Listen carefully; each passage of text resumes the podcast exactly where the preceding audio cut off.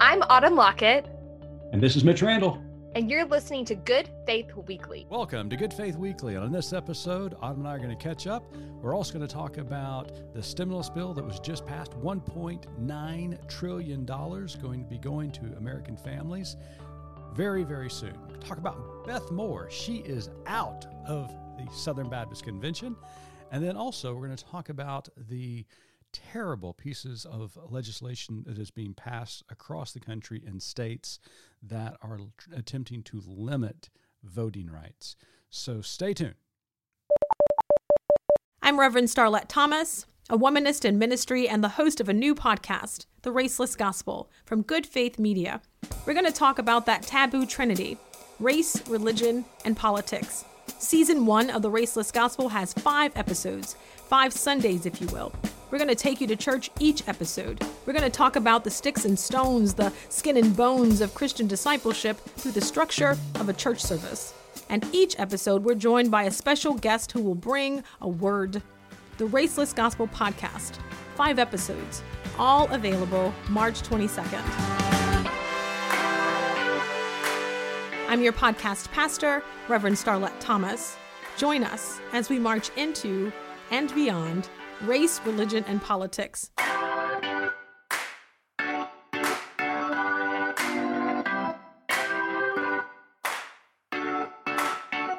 Learn more at goodfaithmedia.org. Autumn, how are you this week? Well, Mitch, for the first time in my almost 16 years of being married, my husband thinks it was a good idea for us to have four kids. Really? Yeah. So pray tell, why? Why? Why is it all of a sudden great to have four kids? That stimulus money, baby. Making it rain all up in here, are we? of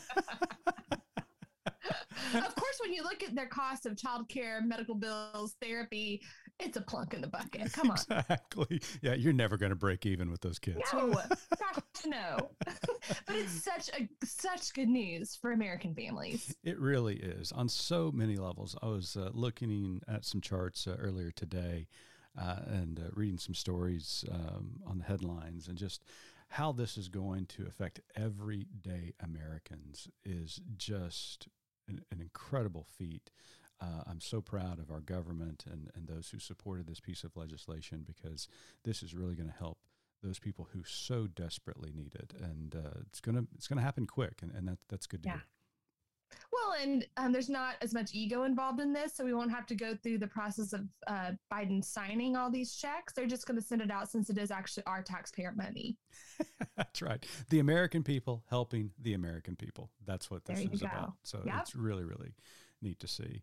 So not only uh, are is the stimulus package been uh, delivered, and the president is about to sign it, and checks are going to be going out to pretty soon, as well as the extension of unemployment benefits. Uh, just again, so so much good in this bill, helping states, helping uh, the the the vaccine uh, rollout as, as well as schools and, and just again just so much uh, good uh, surrounding this bill. But not only that is going on, some other news uh, this week. It seems as though after the 2020 election, we've discovered that some states didn't like the 2020 election and decided that they were going to roll back some of the voting rights uh, of some citizens and therefore making it more difficult for people to vote, in particular, people of color to vote. Hmm. It's just Well, there's a big old surprise. yeah, I mean, we've seen it in Iowa. We've seen it more recently in Georgia. Uh, the legislation in Georgia they're considering would make it illegal for people to vote on Sundays, even though that has been a staple over the years, which uh, our African American brothers and sisters in Georgia see it as a direct attempt to take away their initiative, Souls to the Polls, as uh, um, church members would gather at churches and then they would bus them to the polls to help them vote in early voting uh, efforts. Uh, it just it just just boggles my mind that in a a, a- a democracy like ours, that where voting is central to the health and vitality of our country, that there are a segment of the population that still wants to make it more difficult to vote and limit voting so that they can control the system. But that's exactly what they're trying to do. And, you know, we're hearing rhetoric about people saying, well, the, you know, voting by mail doesn't need to happen unless there are, you know, extenuating circumstances. They have all of these ways of camouflaging their overt, blatant racism. Right. And I'm not falling for it. I'm not either. I mean, it is, I mean, it is racism to the core. Um, mm-hmm. You know, I think about the late Paul Weyrich, uh, who was a right wing political operative, who said openly that he is not in support of more people voting because when more people vote, his party is hurt. He wants to restrict voting and he wants to limit voting to only people that think like him. He doesn't want people who don't think like him to vote because that's how they lose elections. Uh, and and you're seeing that policy come into play. I mean, there yeah. is a, a, huge segment within the country, uh, primarily white, that want to limit voting by people of color because they can they are finally seeing that the the black voting bloc, the brown voting bloc, is extremely significant, and it's not leaning their way. Yeah. So rather than amend things within the party that may be off-putting to voices that differ, we'll just go ahead and limit their voice. Exactly, and that's just what is so heartbreaking to me because you know, even in the Republican Party, that's certainly more conservative than the Democratic Party, um, there are some values that really are important to the African American community that the GOP yes. holds. But they're, they'll never they'll, they'll never cross that line uh, to vote GOP because they're so racist in their policies. And if if the GOP could somehow come to Jesus and realize that what they're doing is extremely harmful to the minority community, the black and brown communities in this country. They may have a living or they may have a shot in the future, but if they don't, it's just going to continue to dwindle into nothing. And mm-hmm. if they want to hold on to that ideology, then they can dwindle into nothing. Yeah. Well, speaking of nothing, um, another big story in the headlines this week was Beth Moore, the very popular evangelical teacher and preacher uh, in the Southern Baptist Convention and really just across evangelicalism in itself, made a public statement this week citing that she can no longer um, call herself a Southern Baptist because of the Southern Baptist embrace of Trumpism and Christian nationalism, and that she pieced out. Yeah, she did. You know, she's been teetering on that wall since 2015. Um, and this is just sort of my take on it. But when the sexual assault allegations started rolling out and there was no accountability for any of that um, during the Trump campaign. She really struggled. She has a background where she's a survivor of assault, and I think it really hit her in the heartstrings. And I know there are people on on both sides who are you know troubled by what's going on uh, with Beth Moore. You know, she hasn't come to this realization fast enough, or you know, why is she leaving her people? And you know what? She's made the best choice for her, and I know it was not an easy choice for her. And I'm proud of her. Mm-hmm.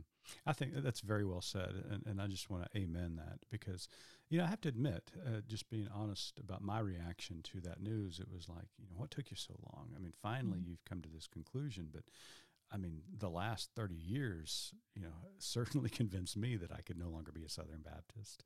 You know, what, what all of a sudden changed. But I think you're, you're exactly right.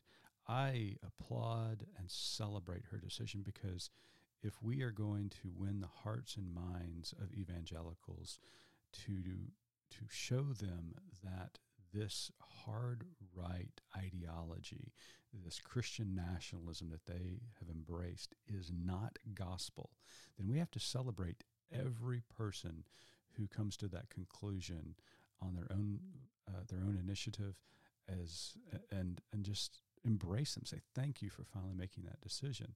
Don't chastise them for taking so long because yeah. everybody's on their own journey. but they got there. They're here now, and let's celebrate that and move forward to help make a better beloved community and in the country a more perfect union. Well, and it's not easy, you know, but I think that's something that I really learned from coming into this community that is Good Faith Media, um, you know, from the history of nurturing faith and ethics daily and listening to folks who are, you know, in the great cloud of witnesses ahead of me by some years and and miles. Um, is inclusive doesn't just mean of far left leaning causes. Mm-hmm. Inclusive means being a soft place to land when someone has questions and if we completely harden ourselves to anyone who thinks differently than us, and we don't give them a place to come when they finally, the scales fall off of their eyes, then we're just as bad as the other vacuum. Yeah, I wholeheartedly agree.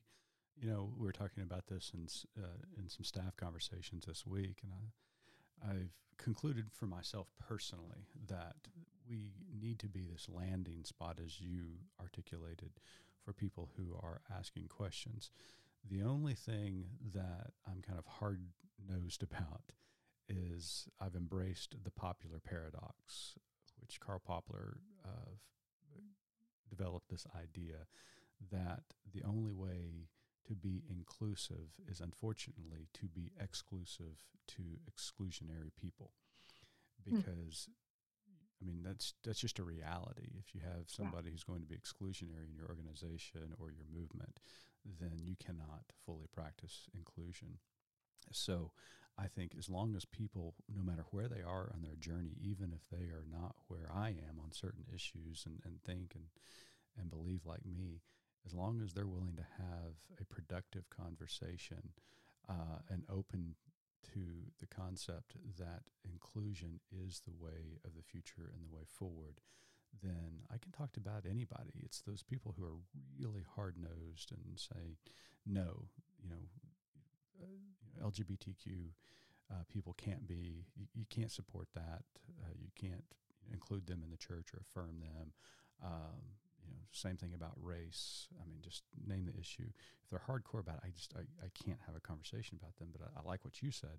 This organization, uh, our in our ecosystem that we live in needs to be a soft place for anybody who is searching and asking the very important questions about life. Yeah. Well, speaking about important questions, so we are really excited about a new podcast that we're going to be releasing next week, The Raceless Gospel with Reverend Starlette Thomas. Reverend Thomas is our guest this week on Good Faith Weekly, and we are just delighted to talk to her, and we cannot tell you how excited we are that the pod is going to be dropping next week. So stay tuned for our interview with Reverend Starlette Thomas.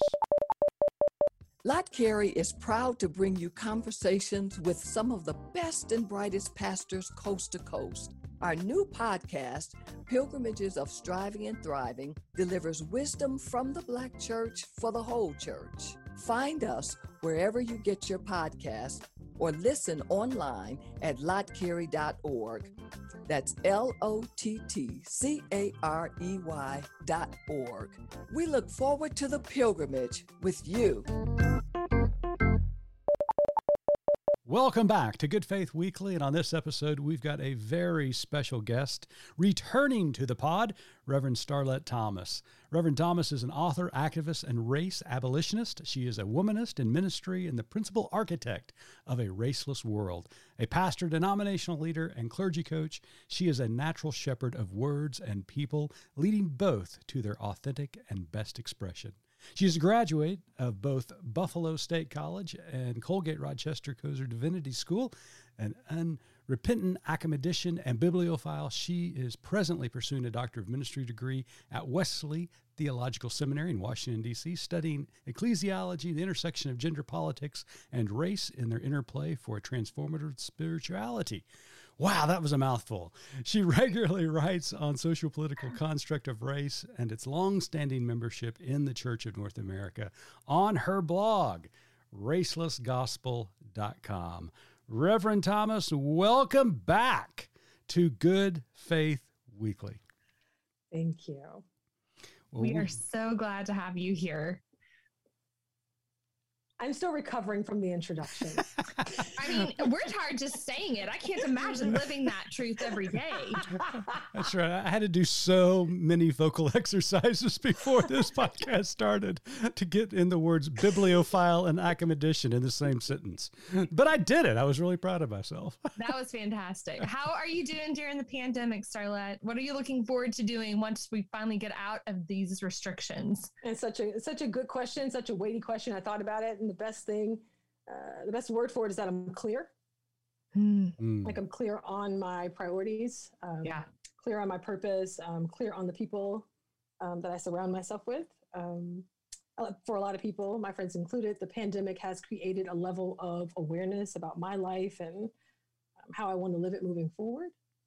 Um, but when these restrictions are finally lifted, I'm getting on a plane and going somewhere sunny. Amen. My gosh, I'm laying on somebody's beach. Uh, I'm gonna get a, an extra deep tan. There you go. Good for you. I'm gonna Yeah, it's bake hard- on both sides. It is hard to believe. Uh, it's actually been a, a year this week right, right. uh, that we have been under these restrictions. I was actually in your neck of the woods in Washington, D.C., when uh, the country began to shut down. Um, You know, I can remember there in D.C. the reports of a, uh, a priest that uh, it was reported that he had been infected with COVID 19 and he had officiated a service. And, you know, some, you know, fright began to travel through the Beltway there. They shut down the Capitol, they shut down the Smithsonian, the White House. And I remember calling back to, to my wife here in Oklahoma and saying, this is going to be a big deal. Um, She said, well, how long do you think it's going to last? I said, ah, probably a couple of weeks. Here we are one year later. Uh, so a prophet, I am not. We're stuck in a perpetual Groundhog Day. Uh, that's right. yes. Yes. Well, Starlight, you are here for a very exciting reason. You've been working with Good Faith Media on to, on a new podcast called, in association with your uh, website, Raceless Gospel. But before we talk about the pod, I want to first talk about this entire concept of a raceless gospel. Now, we know that you've defined it on your website and on your blog, but for our listeners here at Good Faith Weekly, can you just real quickly give us a, a definition, a synopsis of what the raceless gospel means to you?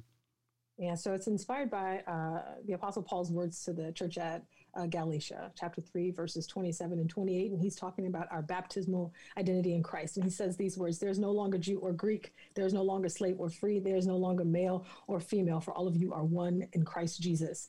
And that was it for me. That uh, there's no longer beige or brown or black or red or yellow that those social categories supposed to they're supposed to be drowned out in the water uh, but racelessness for me is not um, a post-racial vision it's not a prescription for color blindness i see you um, and it's certainly not a call to ignore social justice uh, social injustice excuse me i want to be clear on that um, because we do a lot of things in the name of race and it needs to be acknowledged. Instead, it's an invitation to really dive deep into our baptismal identity with Christ um, and live without these categories um, as an expression of deep communion with Jesus. Yeah. And you, you mentioned something in your explanation there that I think is very, very important because, you know, for so long we have been following you and, and, and you have been writing at Good Faith uh, Uh, dot org uh, on several occasions, some outstanding articles. But what you said a moment ago that the raceless gospel is not colorblind. And I think that is extremely important to note because a lot of people today, in their understanding of racism big, and bigotry and our fight against those two things, they continue to, to say, Well, I don't see color. Yeah. That's not what we're talking about, or that's not what Not you're talking about. it is it's more so the power that we give to it. Uh, we I certainly know for sure that there are no physically colored black, white, beige, red, yellow, and white people, but we do color people in and give them positions and power based on that. Uh, so it's it's important that we that I not that I say that it's not about colorblindness and it's certainly not about putting race behind us um, because it's in front of us. It's about repositioning. Right. Um, so that we're following in the footsteps of Jesus as opposed to following in the ways of whiteness uh, pre- for the most part. hmm Good. So, in a recent article for Good Faith Media, you wrote about five misconceptions people have when talking about race. They are number one, talking about race gets us nowhere. Two, and that's what so many people do, right? They just like, we're just like, it's uncomfortable and we get Mm-hmm. sweaty. And so let's just not talk about it. It's uncomfortable. Um, evangelicals are real good at that. We've been doing that about sex, about sexuality for a real long time. So, you know, race just falls really beautifully right into that. Um, two, that we that we've said all there is to say on the subject. So check that mark. We've done it, you know, gold star for us. Number three, that race and its implications in society do not involve me um, or my voice doesn't need to be included in the conversation because I'm not an expert. Yeah. Um, but like, I'm not gonna like respond to each of these, but like, we're all an expert in what we've experienced, That's right. right? And like, if Exactly we, as like, let me get this right, socially constructed white people, Come on in here. up, who is? Who's going to? Sorry, I'm having a little bit of church. Number four, Preaching. talking about race only leads to more division. That's when we hear a ton. Mhm. And number five, that talking about race makes it a problem. So, can you expand on all of those and tell us why we have so many misconceptions about race? Not getting ready to redo the good job you just did. You did. what I will say is that it's because we do not have consistent conversations about race. We only talk mm-hmm. about race when there's a, a trauma. And then once we start feeling better about it, once the news is over, then we stop talking about it. Not only do we not have consistent conversations, we don't have informed conversations. Most folks can't tell you the definition of race. They can't tell you when it ex- they can't tell you the definition of it or the goals of it that it's a color caste system or when whiteness began. They can tell you about the experiences with racism, uh, which is not the same. Uh, so we're we're having inconsistent conversations. We're ill-informed about race and the issues that arise around it, and then we just simply refuse because we don't want to talk about American slavery. Um, we don't want to talk about police brutality, and what I hear is we don't want to talk about injustice. Yeah. You know, we don't want to deal with reality. Because it's not an easy fix. It's we not. want one button to push No. and for it to be done. And that's not the way this works. No, I, it, it- and it's, it's even worse than that because um, we prefer to to continue living as if nothing has happened. Uh, because the preservation of the myth of uh, America the Beautiful or America, the land of the free, the home of the brave, is more important.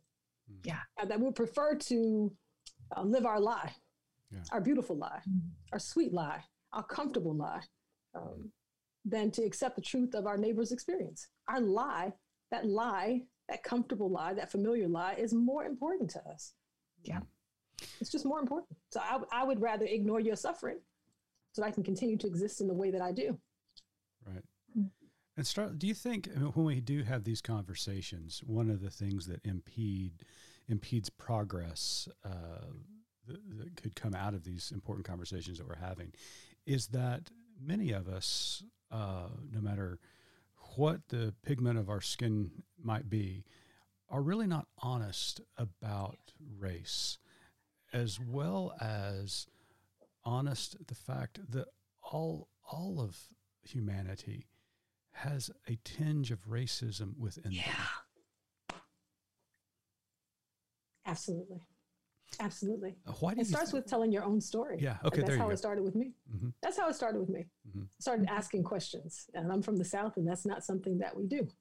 Um, you know, children have a place and you stay in it, no matter how old you are. Um, and so I started asking questions. I started asking questions about how I came into the world, um, and I didn't like the answer. I asked my mother, you know, why did you choose my dad? I was 19 years old, trying to figure out who I am as a person, and I thought she was going to tell me a love story. You know, they met. They met at the mall. He pushed her on the playground. They passed notes. They saw each other from across the room. He winked at her, whatever. No, she said she picked my dad because he was light skinned with good hair. Wow. My mother is a beautifully dark woman, she didn't want her children to look like her. Mhm. And it just continued. So race in my family was at the head of the table every time my dad showed up, but it was also at the foot of my sister's bed. Yeah. My sister um, had gone into labor prematurely, and we couldn't get to her. Uh, so by the time we got there, she'd already had the baby, and my fictive kin, my aunts, my mother, they were already there. And my niece, you know, she was beautiful as ever. And so we're having, they're having regular conversation, counting fingers and toes. I'm sitting in the chair, minding my business because it's not my turn. And they start having another conversation. Mhm.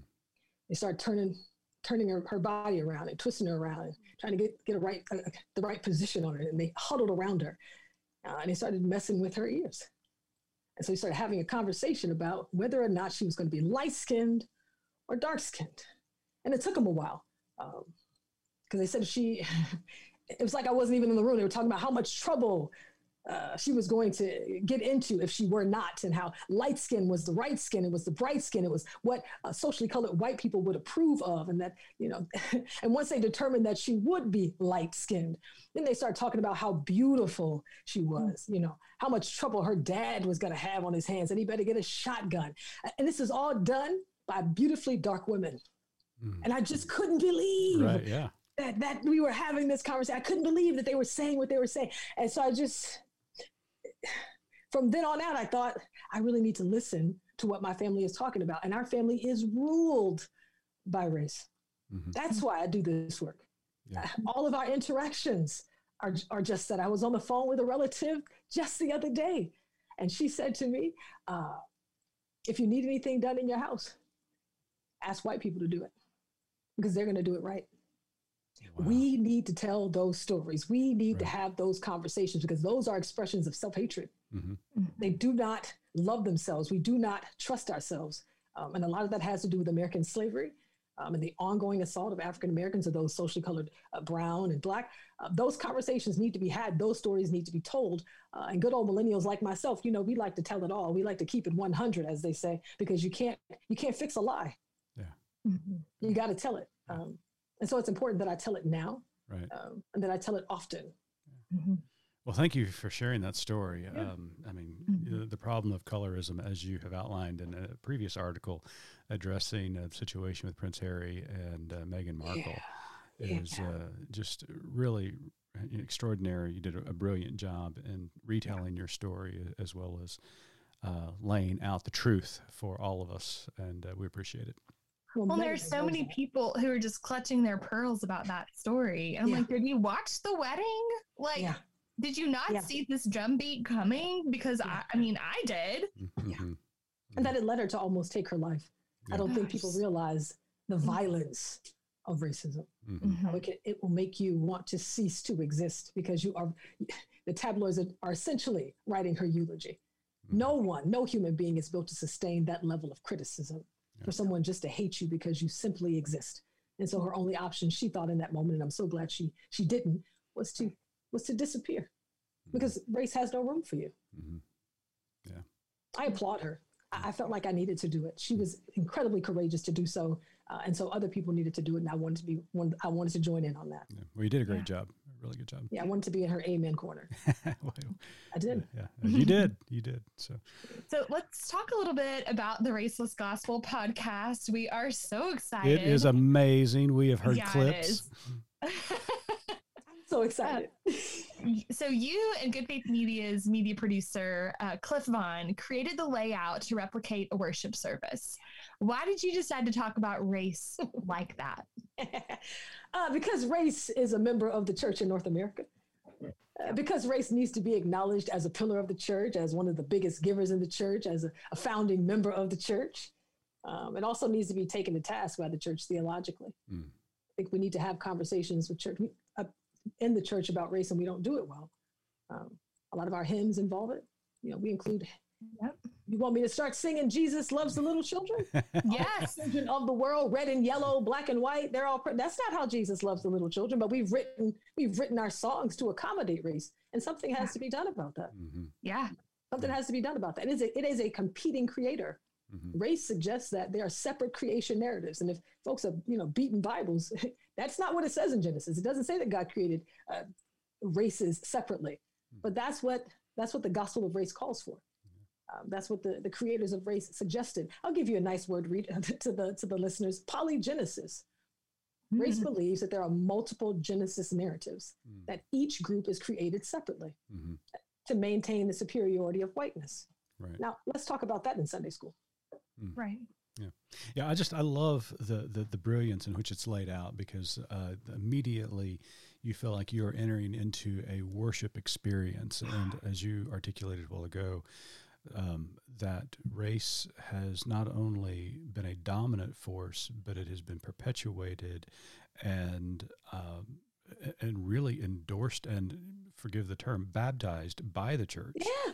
uh, in this construct that has affected all of humanity and every society uh, uh, that that is known to to the world. And so, um, so setting it in a spiritual, worshipful experience, I thought was just absolutely brilliant. You have this testimony time uh, in in the service, and, and as well as the prophetic. And in the prophetic, uh, you interview uh, some guests, and you have a great lineup of guests. So tell us a little bit about who you're going to have on the show.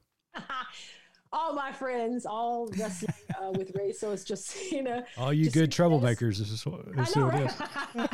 they, they, take their convictions very seriously. They're serious about Jesus, and they're willing to leave the church to follow him. Mm-hmm. Um, and so, Josina Guess is uh, the managing editor at the Bitter Southerner. Uh, Leslie Copeland Tune, she's the chief operating officer at the National Council of Churches. Uh, Thomas Bowen is the Earl L. Harrison, Minister of Social Justice uh, at the historic Shiloh Baptist Church in Washington, D.C. Uh, Michael Bledsoe, my brother, my good friend, is a retired professor uh, and pastor uh, at Riverside Church in Washington, D.C. And finally, oh my gosh, the brilliant Jeremy Bell. He's a general secretary of the North American Baptist Fellowship who never leaves you without a benediction. he always gives you a party. He does. He does. So, yeah. Well, it's a great lineup, and uh, yeah. again, we've heard a couple of uh, episodes of the the podcast, and it's just absolutely brilliant. So, uh, when does it drop again? March 22nd. March 22nd. Uh, so yeah. make certain to subscribe to the Raceless Gospel podcast. Uh, you'll be able to find it wherever you listen to your podcast, uh, and it's going to be available. I think there's actually a trailer at the Racial, Raceless Gospel yes. podcast right now. We're going to splice it in at the end of this episode too, so you can get a little taste of why you need to go and subscribe right now. There you go. There you go. so, if there was one thing you want our audience to know or forget about race, what would that be? Man, that's such a good question. I would leave them with a question: um, How how how how high up do you have to climb uh, to color in the face of God? Mm. What position have you put yourself in that you you claim that you've seen the face of the divine, and that that deity, that all powerful creator, looks exactly like you. Mm. Wow, that's powerful. Mm-hmm. Well, I want you to leave us with some hope, Pastor. Yeah, yeah. because, I mean, it's been a long year. We just talked yeah. about uh, the pandemic has been going on for a year now uh, it's hard to believe within this year, set within the pandemic, we had one of the largest uh, movements uh, rise up regarding racial justice that the country has ever seen, probably since the civil rights movement. Yeah. And it was it was heart wrenching. It was terrifying, but it was also inspiring to see so many, especially so many young people, out on the street marching, protesting, demanding justice uh, during this this difficult day. And so with that, it, I mean, we, we can feel as though there is no hope when you see all the injustices in the world and, and continue to see young black men gunned down by police. Uh, continue to see the iniquities. The police not held accountable for it. Right. Yeah. Right. Continuously. Yep. Sorry. No, you're right. You're right. it's so you said it just right. You yeah. said it just right you too. Said, yeah. So I mean, we see all of these injustices, and it seems as though you know sometimes it feels like we're not making any progress. But Pastor, tell me, there's hope. There's always hope. I was marching in those streets all summer long, and there's a lot of people with ears to hear that are not buying uh, this race narrative, mm-hmm. who know that they are made in the image of God, and who felt closest to God when their feet were pounding the pavement. Mm. Um, uh, they know that um, I mean, I had conversations with them that Jesus didn't die to save their skin, that Jesus is not a mascot in our race war. They're farther along than we think. There is a generation coming that is not going to tolerate this, that's not going to put up with it. Um, mm-hmm. And so I, am very confident. Uh, very confident about the future. The fact that we're talking about a raceless gospel, um, that we're we're not we're, we're refusing to accept the narrative, this 400 year old narrative, this institutional narrative, this is this systematic and a systemic narrative. There's hope in that. Mm-hmm. And that God is saying no more. Mm. Get your hands off of me. I am mystery. How dare you suggest that you know me? Mm. How dare you? Yeah. Well yeah. said. Well, I am glad that there's hope, and I'm, you give me hope every time I talk to you and listen to you preach and teach and speak on the raceless gospel, uh, I am always inspired, and I am Well, I will thank the Lord till the day I die that Cliff Vaughn and I walked into a room in uh, at the Bahamas at the Baptist World. Bless your hearts. I know we were suffering for suffering Jesus for the there. gospel. Come on now. you know what? You know we were suffering. we were suffering. Everybody has a cross to bear, and so ours right. was in the Bahamas. But the Lord said, "Go." Yeah, yeah, and we went. The Lord said, "Who shall I send?" And I said, "Well, Lord, if it has to be somebody, uh, send me. I'll go." You know? and, and and and you know, Pastor Mitch, he heard the call as well. I did, You know? I And we have to be obedient. You know, we That's have to right. follow That's right. That's right. That's right. Uh, but walking into that room and hearing your lecture that day, uh, you know, changed my life, and, and I appreciate uh, your insight and, and your wisdom. It's just, and it's great to be able to work with you uh, on this podcast, and and hopefully, future endeavors to come. Can we give Cliff a shout out? Yeah, Woo-hoo, absolutely. Cliff. Absolutely stunning. Yeah. Yeah. Best person to work with. Brilliant partner. Gives incredible feedback and has held my hand the whole way. He is quite the cheerleader, and I wouldn't have made it through without him. He's he's an exceptional human being, and I'm deeply grateful for him. Thank you. He is a master class, no doubt about yes, that. he is. Yeah. Yes, he is. Absolutely. Like humble and quality at the same time. Mhm. Yep. Exactly. Right. Yeah. Exactly. So Yeah. shout out to Cliff. Yep. Well, I feel like you've already given us about 47 of these, but I'm going to ask if you have, you know, our tagline at Good Faith Media is there's more to tell. And I'm sure that, you know, Starlette always has more to tell. So can you give us just one more little nugget of goodness before we go? Yeah, hold me accountable. I'm supposed to be finishing up a book on the raceless gospel, Mm, but a lot more of these stories. So good. I'm saying it now, so you'll hold me accountable. Well, we Okay. will. That's right. So next time you're on the pod, we're going to ask you. So where's the book? You should. You should, and I would appreciate that. I really would. I love it. Well, Reverend Starlette Thomas, thank you so much for joining us at Good Faith Weekly. Wish you the very best as the Raceless Gospel podcast drops in a few weeks. Make certain to go and subscribe to the podcast. It will be worth your listen. We're dropping all five episodes at the same time, so you'll be able to hear them uh, one by one. So it, it's it's great. So thanks for being here with us. Thank you for having me. And now, before we sign out, we want to let you or give you a little, little taste of the raceless gospel. So uh, tune in and enjoy.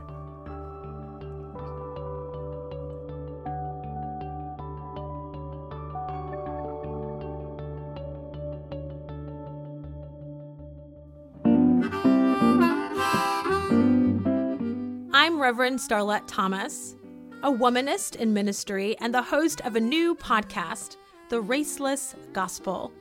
In this upcoming and ongoing conversation, word is going to meet flesh.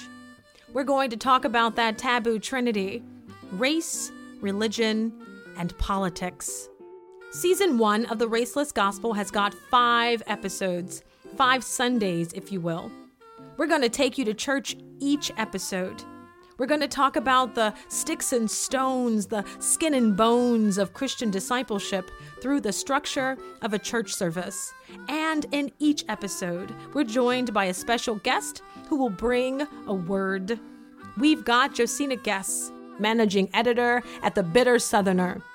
there are pastors who are losing their congregations because folks are saying, well, we just want the gospel. Why are you making it political? You know? Is that how they sound, Josina? I don't know. I shouldn't be making, I shouldn't be making fun of people that have made an idol of their comfort. We've got Reverend Jeremy Bell, General Secretary of the North American Baptist Fellowship. as as Baptists, uh, you know, we sometimes preach on the, the same wretched favorite passage that we love and get stuck in the epistles for several years. I mean, you know, uh, you know. You it- said it- it- wretched favorite? We, uh, we, You yeah, gonna have there you was- trying to offend everybody. The Oh, preacher's no, gonna be mad us. at us. Bless us all. We've got Reverend Dr. Leslie Copeland Tune, Chief Operating Officer at the National Council of Churches. Those are always the worst sins, the ones that you don't do. and it's like, stop that. They're gonna have a they're gonna have a meeting in the parking lot about us after this podcast. We've got Reverend Thomas Bowen, the Earl L. Harrison Minister of Social Justice at Shiloh Baptist Church in Washington, D.C. And with every generation, we got to go all the way back and try to find this Jesus. We're always playing catch up. I don't understand and that. then we will pause and blame Jesus and not ourselves. ah, Ah, because you didn't give me direction. Right. So we, we You told me it was a left and not a right. Because when we when we want to be bothered with Jesus, then we discover that Sir. that, that that Jesus is is some other other place. And we've got Reverend Dr. Michael Bledsoe, an author and former pastor of Riverside Baptist Church in Washington, D.C. Let's demythologize America. Quit having the president inaugurated with his hand on a Bible. I'd be more comfortable if you put your hand on a box of cornflakes. I, I would prefer religion not be used to kind of uh, smoke and mirrors cover up what's happening here. Race, religion, and politics. It's a threefold cord that ropes the pews of the church in North America. And it is time that it be unraveled. But first, we've got to untie our tongues. It's about tearing down idols. I mean, like literally Mhm. taking the white Jesus off your church wall. That would be a step. For the churches that have white Jesuses on their walls. You gonna ask them to get rid of their white Jesus? Yeah, because it's a distraction. You- wait, wait, wait, wait. You're asking a lot because you know many people believe Jesus You know what? was and is white and is coming back as white. He's coming back and again. they can take that American So you're flag- saying take that And down? they need to take the American flag out of the sanctuary too. Oh, because I'm you- telling you, my friend, the nationalism. Oh, you gonna step in it today? step in it. Look, Come on in have I got here and lose? speak a word. Speak a word. like, The Raceless Gospel podcast from Good Faith Media. Five episodes. We're going to drop them all on you at once on March 22nd. I'm your podcast pastor, Reverend Starlette Thomas. Join us as we march into and beyond race, religion, and politics. We're to flush it out.